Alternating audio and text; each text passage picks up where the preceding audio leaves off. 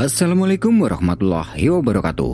Jumpa lagi di Nyeritain Horor Podcast. Seperti biasa, pada kesempatan kali ini aku akan menceritakan kisah horor yang sudah dikirimkan oleh teman-teman kita. Dan tentunya, setiap kisahnya akan membuat bulu kuduk merinding.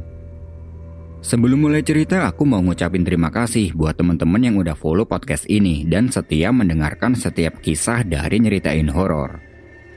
Seperti apa kisahnya? Stay tune.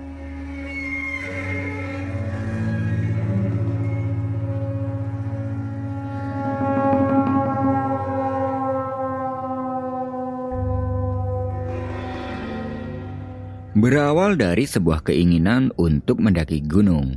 Waktu itu, Bima mempunyai keinginan untuk mendaki ke Gunung Semeru sebelum tiba hari pernikahannya.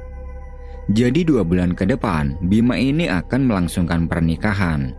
Oleh karena itu, sebelum hari pernikahannya dilaksanakan, dia ingin mendaki ke gunung yang mungkin itu adalah pendakian terakhirnya. Sebelumnya Bima ini cukup aktif di kegiatan pendakian, dan dia mempunyai niat. Setelah menikah nanti, dia akan berhenti mendaki gunung untuk fokus ke masa depan bersama istrinya. Dia mencoba menghubungi teman dekatnya yang sudah biasa mendaki untuk diajaknya. Tapi saat itu temannya Bima tidak ada yang bisa karena kesibukannya masing-masing. Akhirnya, dia berinisiatif untuk pergi ke Gunung Semeru ini sendiri saja, alias solo hiking. Karena di sisi lain, Bima sudah cukup akrab dengan salah satu petugas di sana dia juga sudah pernah sekali mendaki ke sana bersama teman sependakiannya. Sebelum hari keberangkatan, Bima mengajak calon istrinya untuk bertemu di sebuah tempat untuk bilang kalau dia akan pergi mendaki ke Gunung Semeru untuk yang terakhir kalinya. Seorang wanita yang menurut Bima sangat cantik dan anggun. Dengan sedikit khawatir, calon istrinya pun mengizinkan dengan syarat Bima harus hati-hati dan harus pulang dengan selamat.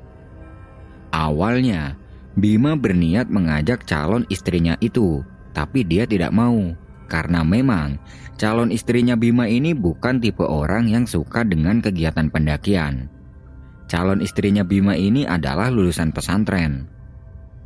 Karena memang sudah mendapat izin dari calon istrinya, Bima berniat untuk pergi mendaki nanti hari Minggu tiga hari setelah izin ke calon istrinya itu. Nah, singkat cerita, tibalah hari Minggu. Setelah sudah siap dengan peralatannya, dia menemui ibu untuk meminta izin. Sambil mencium tangan ibu, dia bilang, "Bu, Bima mau izin daki untuk yang terakhir. Doain Bima biar selamat sampai rumah lagi ya, Bu." Setiap kali akan pergi mendaki, Bima memang selalu seperti itu. Dia selalu meminta izin pada ibunya dan memohon doa restu agar bisa kembali pulang dengan selamat. Setelah izin diberikan, Bima lekas berangkat menuju ke pinggir jalan raya untuk menunggu angkutan umum. Mengingat ini adalah pendakian terakhir, Bima sengaja tidak membawa kendaraan sendiri. Dia pergi dengan menaiki kendaraan umum, setelah menempuh sekitar 1,5 jam perjalanan, sampailah dia di daerah Tumpang Malang. Sesampainya di sana dia menyewa mobil hardtop untuk mengantarkannya ke desa terakhir. Sesampainya di desa terakhir, Bima menghubungi temannya atau kenalannya yang sedang bertugas di pos pendaftaran. Setelah dihubungi, Temannya itu meminta Bima untuk langsung menuju ke pos pendaftaran dan bertemu di sana. Di pos pendaftaran itu, dia disambut oleh temannya itu. Halo Bima, apa kabar? Lama juga nih gak ke sini. Iya nih, lagi banyak urusan. Oh iya, bulan Oktober aku nikah. Datang ya. Karena memang mereka ini sudah cukup lama tidak bertemu, di situ mereka ngobrol-ngobrol sambil ngopi di pos.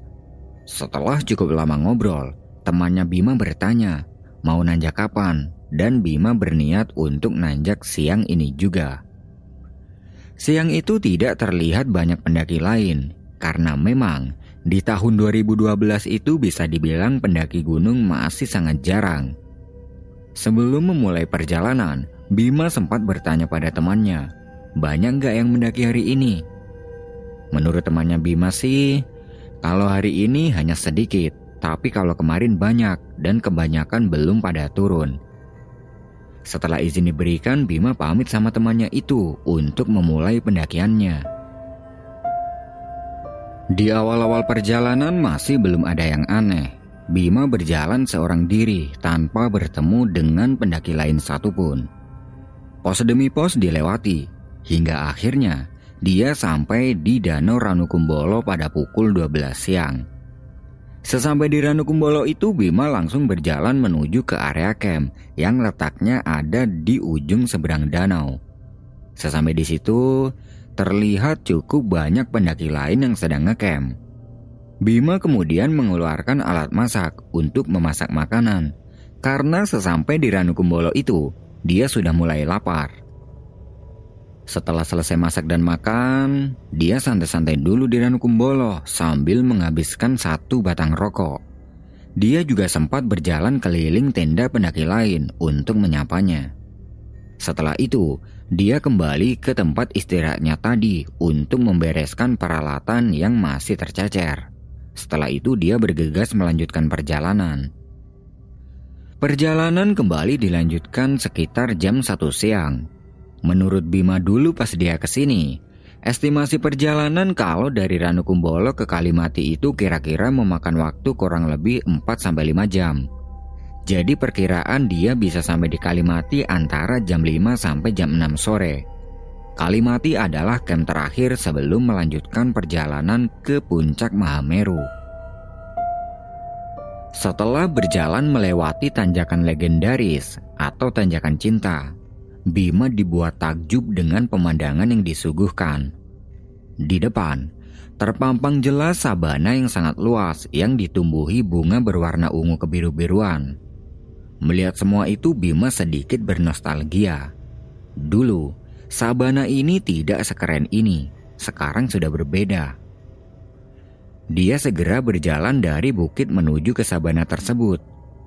Nah, ketika berjalan di antara bunga-bunga itu, Bima sempat berpikir, andai aja Nindi tahu semua ini, pasti dia akan senang. Nindi adalah nama calon istrinya Bima.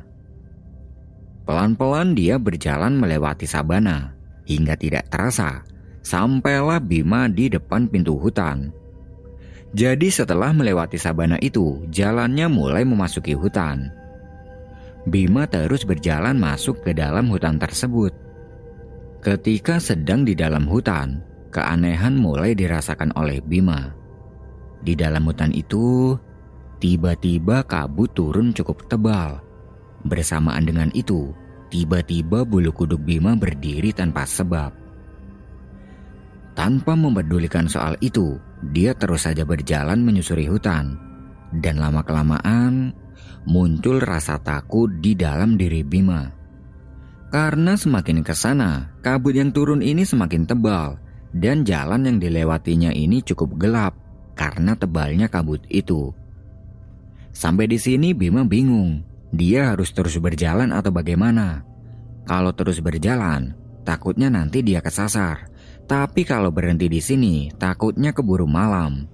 Di sisi lain, selama perjalanan dari Ranukumbolo hingga sampai di hutan ini, Bima tidak menjumpai satu pendaki lain pun. Akhirnya, Bima memutuskan untuk tetap jalan saja dengan pelan mengikuti jalan setapak yang dia lewati. Lama dia berjalan dan sudah berjam-jam. Tapi Bima belum juga keluar dari hutan tersebut.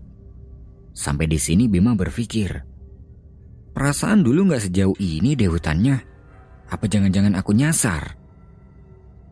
Setelah cukup jauh berjalan, samar-samar di depan terlihat ada sebuah papan kayu.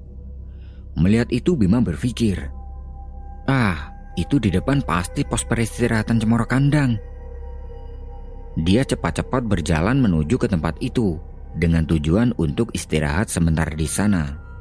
Sesampainya di tempat itu, Ternyata benar, itu adalah area peristirahatan Cemoro Kandang. Dan Bima berniat untuk istirahat di tempat itu, sekalian menunggu pendaki lain yang lewat agar dia bisa bareng. Tas carrier dia lepas dan meletakkannya di dekat pohon. Tapi, baru saja tas itu diletakkan, dari depan terlihat ada dua buah cahaya yang menyorot ke arah Bima. Karena waktu itu cukup berkabut, Bima mikirnya mungkin itu senter dari pendaki lain. Bima mengurungkan niatnya untuk beristirahat di tempat itu. Dia mengambil tasnya lagi untuk menyusul pendaki yang ada di depan itu agar dia bisa bareng.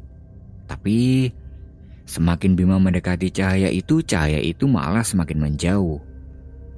Karena mengiranya itu adalah senter pendaki lain, Bima teriak. Mas, tungguin. Saya mau bareng. Tapi tidak ada jawaban dari pendaki itu. Akhirnya, Bima mempercepat jalannya hingga sedikit lari untuk mengejar pendaki tersebut sambil sesekali teriak. Woi mas, tunggu, saya mau bareng. Tapi tetap saja tidak ada jawaban, dan dua cahaya itu tidak juga terkejar. Hingga akhirnya Bima kelelahan dan tidak sanggup mengejar pendaki tersebut. Di sini, Bima terduduk lelah di sebidang tanah sambil dia berpikir, dua orang itu kok jalannya cepat banget ya?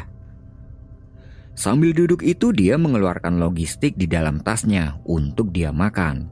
Terlihat jam di HP sudah menunjukkan pukul 5 sore dan suasananya masih seperti tadi. Cukup berkabut dan sedikit terang. Karena tidak ingin kemalaman di jalur, Bima lekas melanjutkan perjalanan agar segera sampai di Kalimati. Dia kembali berjalan menyusuri jalan setapak. Tapi sudah cukup jauh berjalan, dia tidak juga keluar dari hutan ini. Malahan, jalur setapak yang dia lewati ini semakin ke sana semakin sempit dan semakin rimbun. Sampai di sini Bima berhenti sebentar untuk melihat jam di HP-nya lagi. Ternyata waktu itu masih menunjukkan jam 5 sore. Melihat itu Bima tersentak karena seingat Bima Terakhir kali dia melihat jam itu adalah jam 5 sore. Tapi setelah cukup lama berjalan, waktu masih saja menunjukkan jam 5 sore. Apa jangan-jangan jam di HP ku ini rusak ya? Tapi nggak mungkin. Masa iya jam di HP bisa rusak? Kan aneh. Pikir Bima. Yang lebih anehnya lagi, sudah cukup jauh Bima berjalan tapi kondisinya masih sama seperti tadi sedikit terang dan berkabut. Harusnya sekarang ini sudah gelap. Kira-kira tadi dia sudah berjalan sekitar satu jaman. Sampai di sini Bima mulai merasa ada yang tidak beres dengan tempat ini. Lalu dia memutuskan untuk putar balik menuju ke tempat peristirahatan Cemoro Kandang tadi. Tapi malah semakin aneh.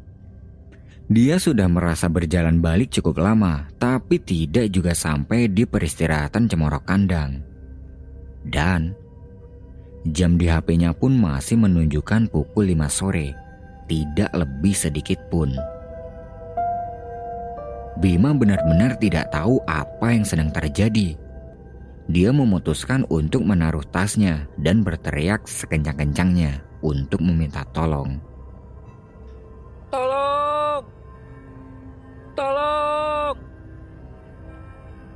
tapi tidak ada satu orang pun yang membalas teriakan Bima, bahkan menolongnya. Karena sudah tidak tahu apa yang harus dia lakukan, Bima terduduk lemas sambil terus memandangi jam di HP-nya yang masih menunjukkan jam 5 sore dan tidak menunjukkan pergerakan sama sekali. Bima mulai cemas. Dia mengira kalau dia ini sudah tersesat. Untuk menenangkan pikiran, dia mengeluarkan sebatang rokok, kemudian dihisap sambil melihat-lihat keadaan sekitar. Yang terlihat hanyalah hutan yang diselimuti kabut tipis, tanpa ada tanda-tanda kehidupan. Sepi, tenang, tidak terdengar suara apa pun. Bahkan angin pun tidak terasa berhembus. Sambil merokok itu Bima berpikir bagaimana kelanjutan perjalanannya. Dia benar-benar tidak tahu harus bagaimana lagi.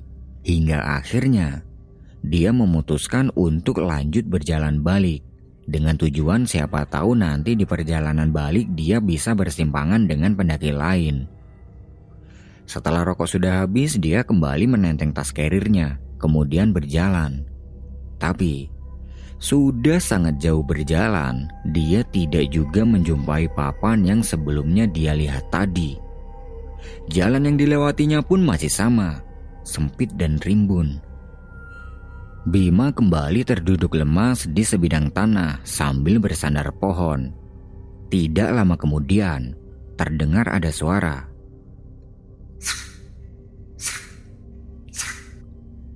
Seperti suara orang yang sedang berjalan. Mendengar itu, Bima langsung melihat ke berbagai arah untuk mencari sumber suara tersebut. Lalu, dari sela-sela kabut terlihat ada seseorang yang sedang berjalan ke arahnya. Melihat itu Bima langsung berdiri dari duduknya untuk menanti kedatangan orang itu. Perlahan, orang itu berjalan mendekat ke arahnya.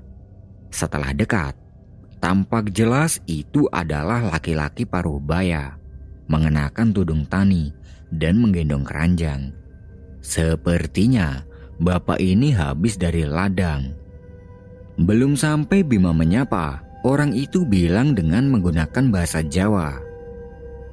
Sampean iki sinten? Kole opo nang kene? Kamu ini siapa? Cari apa di sini? Kulo ajenge muncak Semeru, Pak, tapi dereng dugi. Saya mau ke puncak Semeru, Pak, tapi belum sampai. Orang itu memperhatikan Bima dari ujung kaki sampai ujung rambut. Sepertinya ada yang aneh dengan Bima.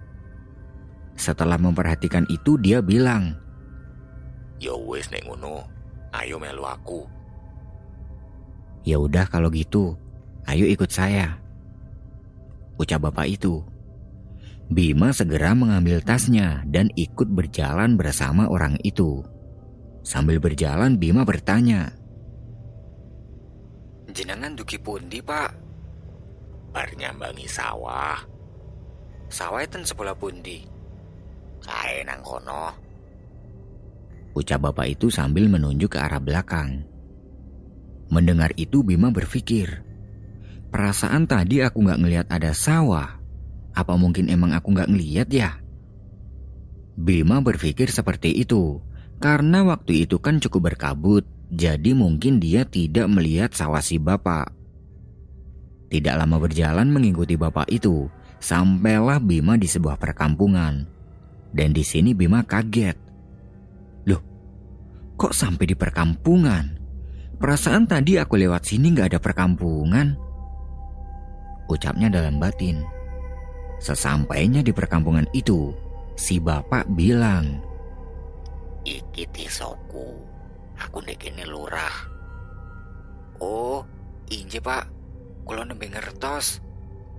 Ayo leren nang omahku dhisik. Melihat perkampungan itu Bima merasa lega. Dia mengira ini adalah desa yang ada di lereng Gunung Semeru. Urusan mendaki gunung sudah dia lupakan. Yang penting sekarang dia tidak tersesat dan bisa selamat. Bima berjalan mengikuti si bapak hingga sampai di depan rumahnya. Rumahnya itu ada di ujung perkampungan tersebut. Terlihat sangat besar dan sangat mewah. Wajar sih, namanya juga kepala desa. Pikir Bima. Bapak itu kemudian mengajak Bima untuk masuk ke dalam. Sesampainya di dalam, bapak itu meletakkan tudung tani dan keranjang yang digendongnya kemudian duduk di sebuah kursi dan memanggil istrinya. Bu, bapak mulai gawe ngombe. Iki enek tamu. Bu, bapak pulang, buatin minum. Ini ada tamu. Mendengar itu Bima sempat menolak karena dia sungkan. Aduh gak usah repot-repot pak, biar saya langsung pulang aja. Tapi bapak itu bilang tidak apa-apa dan meminta Bima untuk istirahat dulu di sini. Bapak itu kemudian meminta Bima untuk duduk di kursi sebelahnya. Kalau dilihat-lihat, sepertinya bapak ini adalah orang baik. Pantas dia dipilih sebagai kepala desa di kampung ini. Pikir Bima. Tidak lama kemudian, datanglah istri bapak itu sambil membawa dua gelas air putih. Kemudian beliau bertanya pada Bima, Sampean iki asale ngendi? Kula saking lumajang, Bu. Oh ya wis, diombe ya banyune. Ibu itu kemudian masuk ke dalam dan Bima meminum air yang sudah disuguhkan. Setelah itu, si bapak menunjukkan sebuah kamar pada Bima dan memintanya untuk istirahat dulu. Karena sungkan, Bima sempat menolak tapi bapak itu terus memaksa Bima agar istirahat dulu saja. Berhubung waktu itu Bima juga merasa ngantuk dan bapak itu juga terus memaksanya. Akhirnya dia menerima tawaran si bapak untuk istirahat dulu. Di sisi lain, kalau memaksa pulang nanti malah terjadi apa-apa di jalan. Tidak lupa, Bima mengucapkan terima kasih banyak pada si bapak karena sudah merepotkan. Lalu, si bapak pamit pada Bima untuk pergi ke balai desa karena ada urusan dan meminta Bima untuk istirahat di dalam kamar yang sudah ditujukan. Bima membuka pintu kamar itu dan masuk ke dalam. Sesampainya di dalam, dia sangat takjub karena kamarnya ini sangat mewah. Dindingnya terbuat dari kayu dan dihiasi guci-guci kuno. Dan ranjang tempat tidurnya ini terbuat dari kayu dengan tiang yang penuh dengan ukiran. Jadi suasananya itu benar-benar kejawen. Bima melepas sepatunya dan meletakkan tasnya di dekat lemari. Kemudian dia merebahkan badannya di atas kasur. Hingga tidak terasa dia ini tertidur. Setelah bangun dari tidurnya, Bima merasa ada yang aneh dengan dirinya. Dia tidak ingat apa pun tentang apa yang sudah dia lakukan sebelumnya. Yang dia ingat hanyalah namanya adalah Bima. Seakan-akan dirinya ini seperti orang baru lahir. Yang dia tahu hanyalah sekarang dia berada di dalam kamar di rumah bapak kepala desa itu. Bima kemudian keluar dari kamar dan terlihat bapak kepala desa sekeluarga ini sedang duduk di meja makan terlihat seperti akan makan. Melihat Bima yang baru keluar dari kamar, si bapak memanggilnya untuk mengajaknya makan bersama.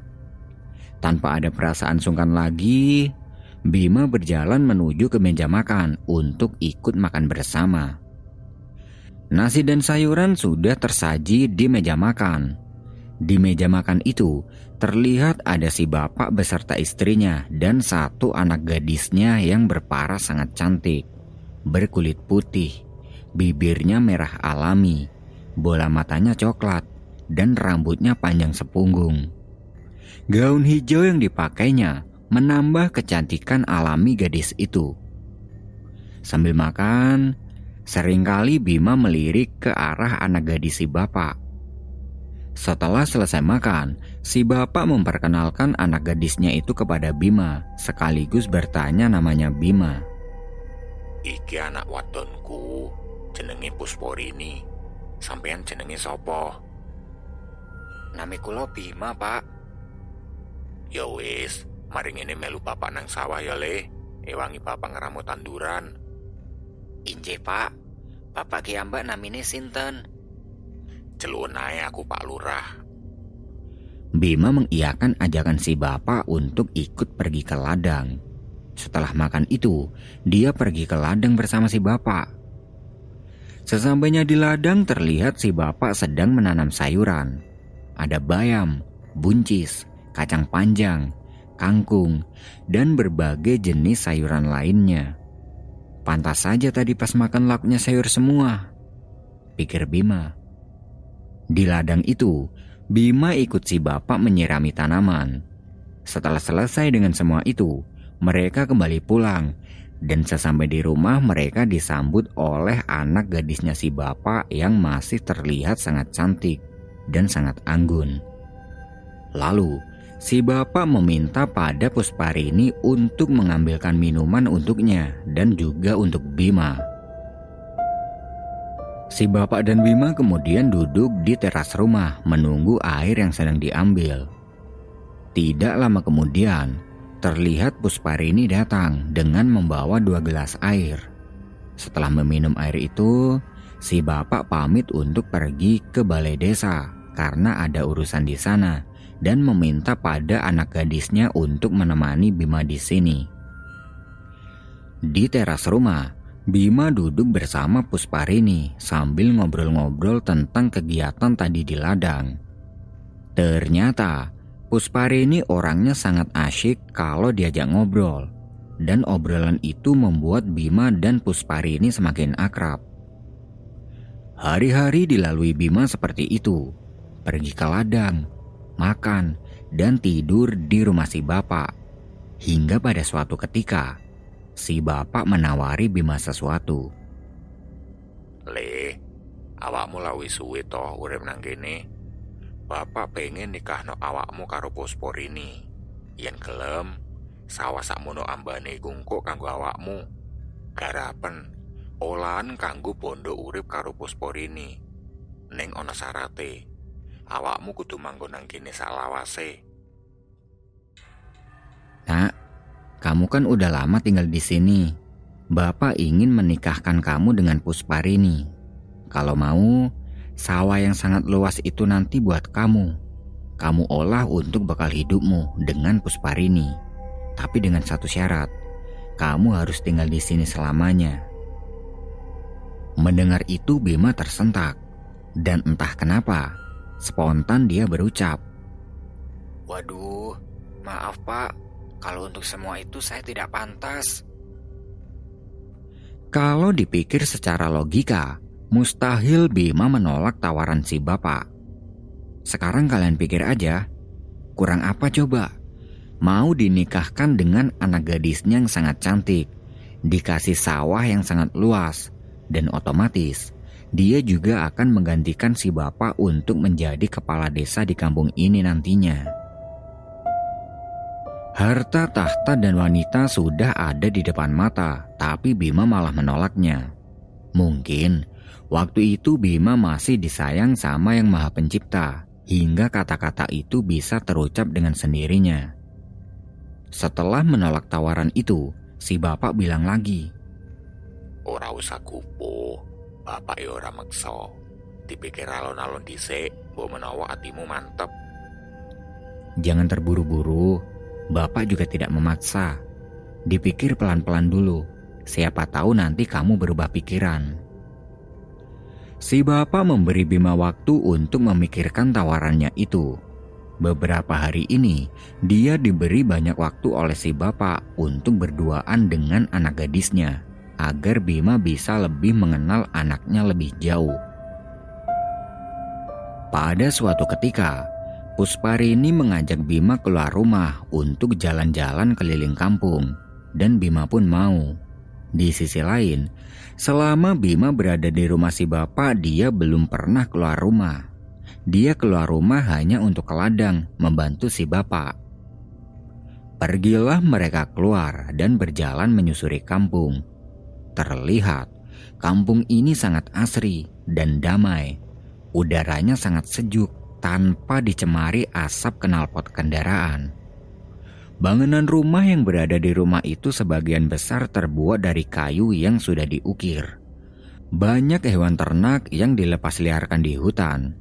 Sapi, kerbau, bebek, dan jenis hewan ternak lainnya. Seakan-akan mereka hewan ternak itu sudah akrab dengan pemiliknya. Terus berjalan menyusuri kampung. Terlihat penduduk di kampung ini sangat unik ada yang jalannya pincang hingga merangkak. Ada yang matanya lebar dan melotot. Ada yang tangannya panjang sebelah dan bermacam-macam. Tapi anehnya, Melihat semua itu Bima tidak merasa takut sama sekali. Justru dia malah merasa beruntung karena dia mempunyai tubuh yang sempurna. Dan di kampung itu tidak ada yang namanya malam. Cuacanya selalu berkabut dan tampak suram, seperti kalau menjelang maghrib. Di tengah-tengah perkampungan itu, samar-samar Bima mendengar ada suara wanita yang memanggil-manggil namanya. Bima, Bima, pulang, pulang. Mendengar itu, Bima langsung menoleh ke berbagai arah untuk mencari tahu siapa yang memanggil namanya itu.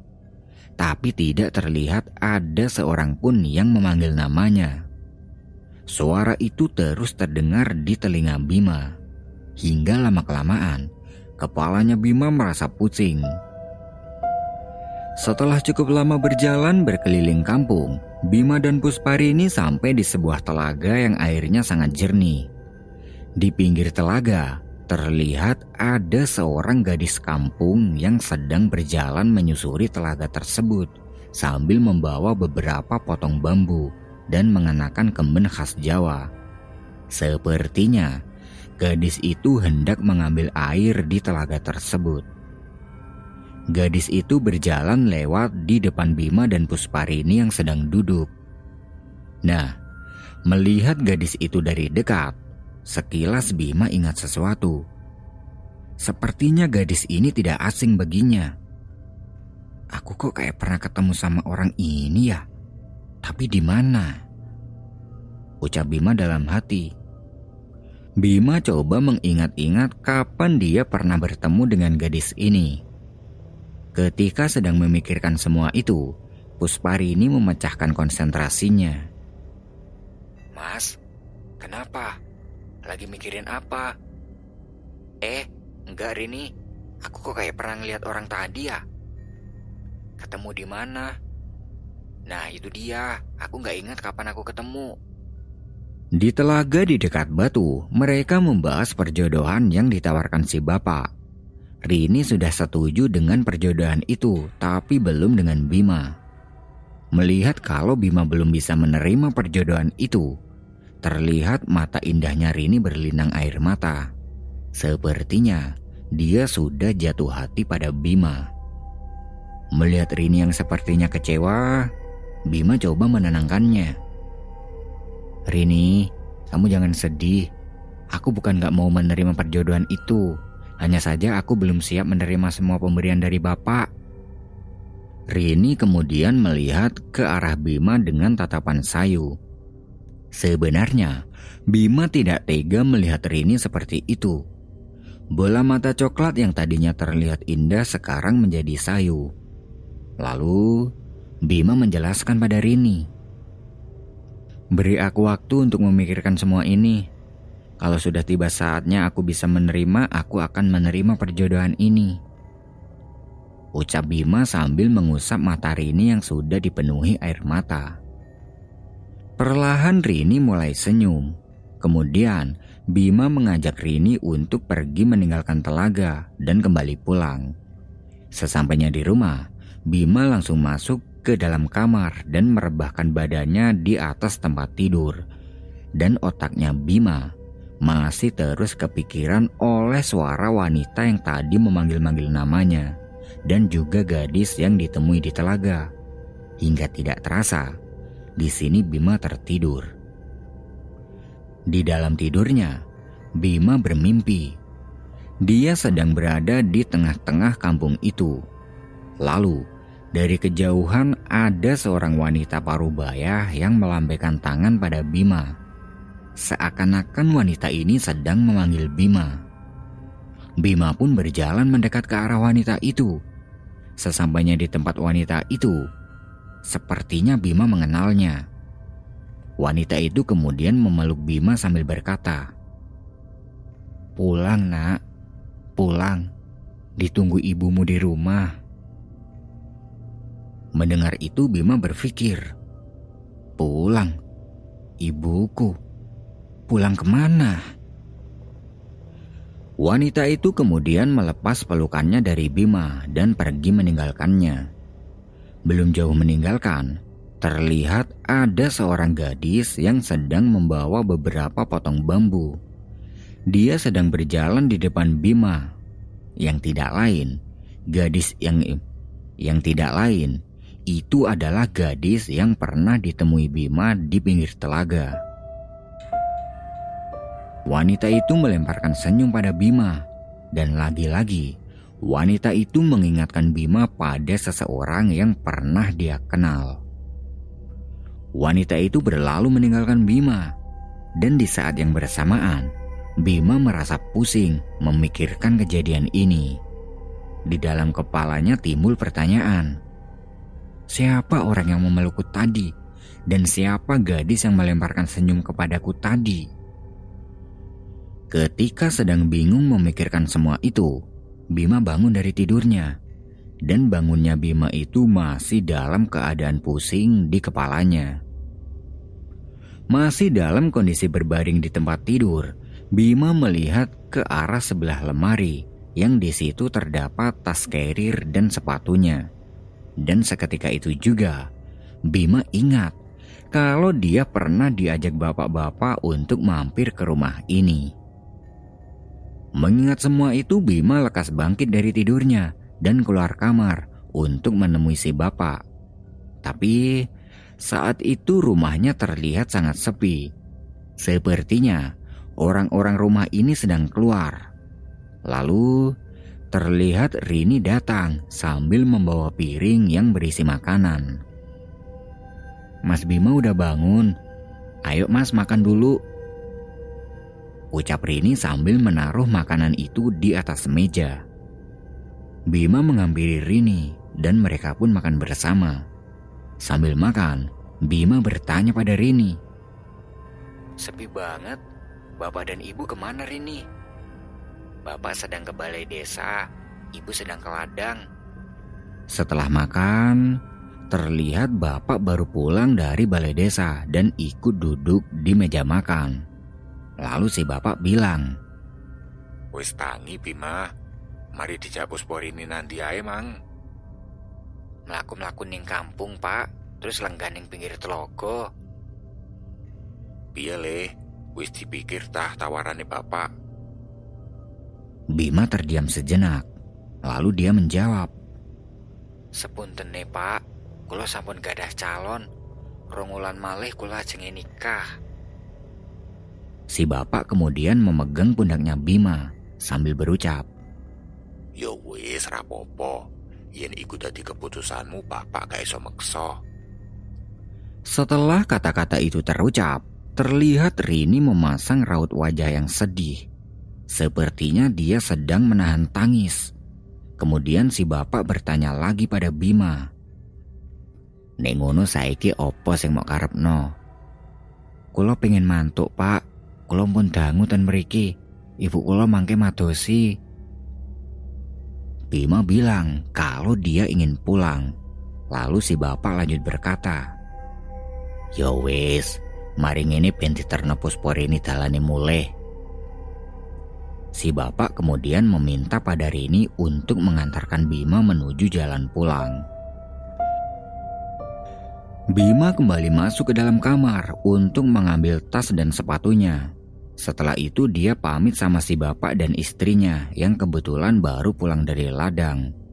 Setelah berpamitan, Rini mengajaknya untuk pergi ke sebuah tempat menuju jalan pulang. Di perjalanan menuju ke tempat tersebut terlihat Rini sangat berbeda dengan sebelumnya. Dia tampak murung, sepertinya dia sangat sedih. Tidak lama berjalan, Sampailah mereka di sebuah tempat yang di situ terdapat sebuah gapura. Mereka berhenti tepat di depan gapura tersebut. Terlihat wajah Rini sudah dipenuhi oleh air mata. Sepertinya dia enggan melepas kepergian Bima. Dengan keadaan yang seperti itu, Rini memberitahu Bima. Setelah melewati gapura ini, Mas Bima bisa kembali dan bisa pulang Ucap Rini sambil menahan kesedihannya. Yaudah, aku pulang dulu. Terima kasih sudah mengantarkan sampai ke sini. Ucap Bima sambil memegang pundaknya Rini. Bima kemudian berjalan mendekati gapura itu. Sebelum akan masuk melewati gapura, dia melihat Rini sedang melambaikan tangannya sebagai tanda perpisahan. Dan Bima pun melambaikan tangannya juga. Mungkin ini semua berat bagi Rini untuk melepas kepergian Bima. Tapi mau bagaimana lagi? Bima punya kehidupannya sendiri. Jadi mau tidak mau dia harus pergi untuk pulang. Setelah melewati gapura itu, Bima melihat lagi ke belakang untuk melihat Rini yang terakhir kalinya. Tapi, seketika itu gapura yang tadi dilewati beserta Rini yang sedang berdiri, itu hilang begitu saja. Yang terlihat hanyalah hutan pinus yang cukup lebat. Melihat gapura itu yang tiba-tiba hilang, Bima menjadi bingung. Setelah ini dia harus ke mana? Dia terus berjalan menapaki jalur setapak yang ada. Hingga akhirnya dia menjumpai sebuah papan kayu. Anehnya, jalannya Bima ini seperti ada yang menuntun. Dengan sendirinya kakinya ini terus berjalan tanpa dia tahu akan ke mana. Melihat keadaan di sekitarnya, Bima malah semakin bingung. Aku ini sedang di mana dan mau ke mana? Pikir Bima. Dengan sendirinya kakinya Bima terus melangkah hingga dia menjumpai sebuah danau yang sangat luas dan beberapa orang di tepi danau tersebut. Tanpa menghiraukan orang-orang yang ada di tepi danau, kaki Bima terus melangkah menyusuri pinggir danau tersebut tanpa berhenti dan tanpa merasa lelah. Setelah lama berjalan, di depan terlihat ada sebuah perkampungan dan kakinya Bima ini dengan sendirinya melangkah ke arah perkampungan tersebut. Ketika akan sampai di perkampungan itu, terlihat ada beberapa orang yang sedang mengerumuni sebuah bangunan. Hingga akhirnya Bima kenal dengan salah satu orang yang ada di situ. Sebut saja dia adalah Fandi, temannya Bima waktu itu. Udah turun bro, mau langsung pulang apa istirahat dulu? Iya nih, kayaknya aku langsung pulang aja deh. Ya udah kalau gitu hati-hati di jalan ya. Tapi aku nggak tahu jalan pulang.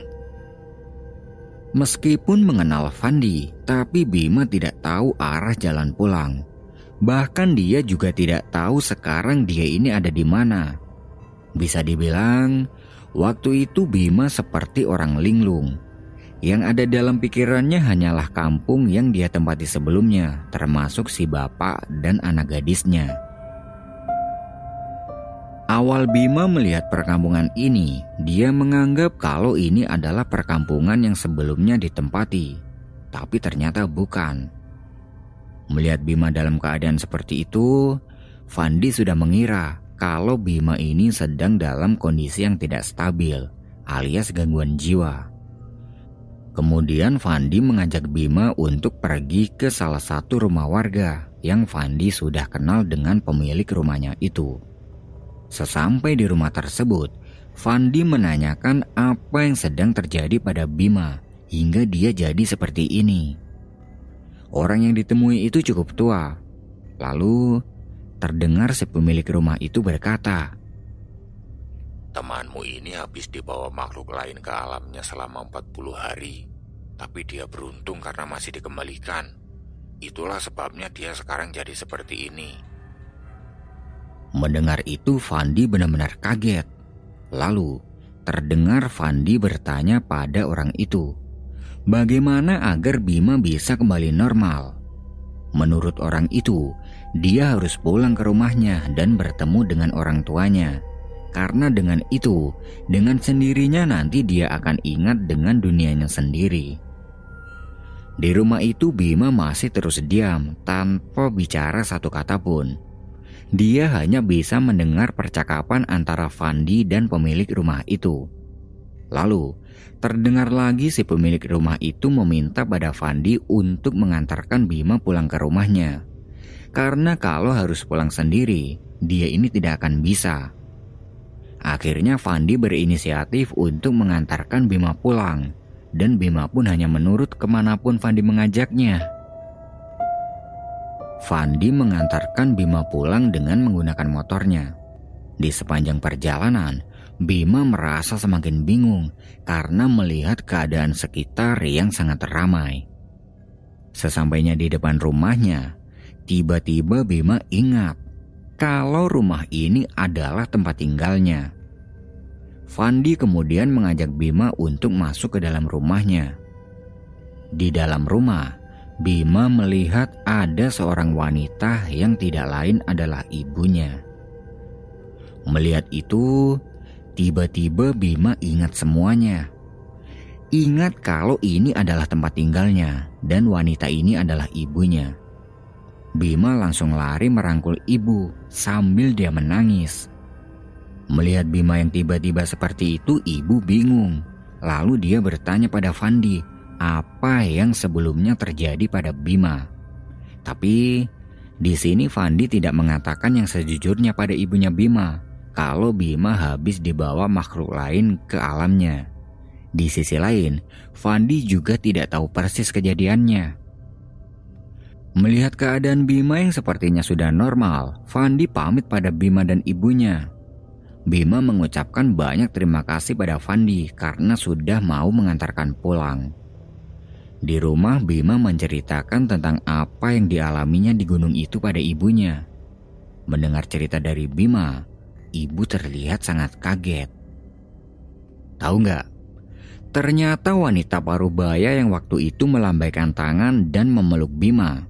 Ternyata itu adalah gambaran dari ibunya Bima yang terus mendoakan anaknya selama anaknya pergi ke gunung waktu itu. Pantas saja waktu itu Bima merasa seperti kenal dengan wanita itu. Dan gadis yang membawa potongan bambu di telaga waktu itu adalah gambaran dari Nindi, calon istrinya Bima yang mungkin juga turut mendoakan Bima agar selamat sampai kembali pulang. Mengetahui semua kejadian itu Bima tidak habis pikir. Kok bisa kejadian itu bisa dia alami? Andai saja waktu itu Bima menerima tawaran si bapak untuk dinikahkan dengan anaknya, sudah dipastikan sekarang dia tidak akan pulang dan tinggal di sana. Singkat cerita, beberapa hari setelah itu Bima menghubungi Fandi untuk mengajaknya bertemu dengan tujuan untuk balas budi. Mereka bertemu di sebuah tempat yang berada di kota Malang. Setelah bertemu, sekali lagi Bima mengucapkan terima kasih sebanyak-banyaknya pada Fandi. Lalu Fandi bertanya pada Bima apa yang sebenarnya terjadi waktu itu. Bima pun menceritakan semua itu pada Fandi dan selama Bima berada di kampung itu hingga bertemu dengan si bapak dan anak gadisnya, ternyata cuma tiga hari. Tapi menurut orang yang mereka temui waktu itu, Bima ini sudah tinggal di alam lain selama 40 hari. Benar saja, Bima juga merasakan kalau dia tinggal di rumah si bapak itu sangat lama. Bima benar-benar beruntung karena masih dikembalikan ke alamnya. Kalau tidak, mungkin sekarang ini Bima sudah tinggal di sana dan dinikahkan dengan gadis itu dengan penuh kemewahan.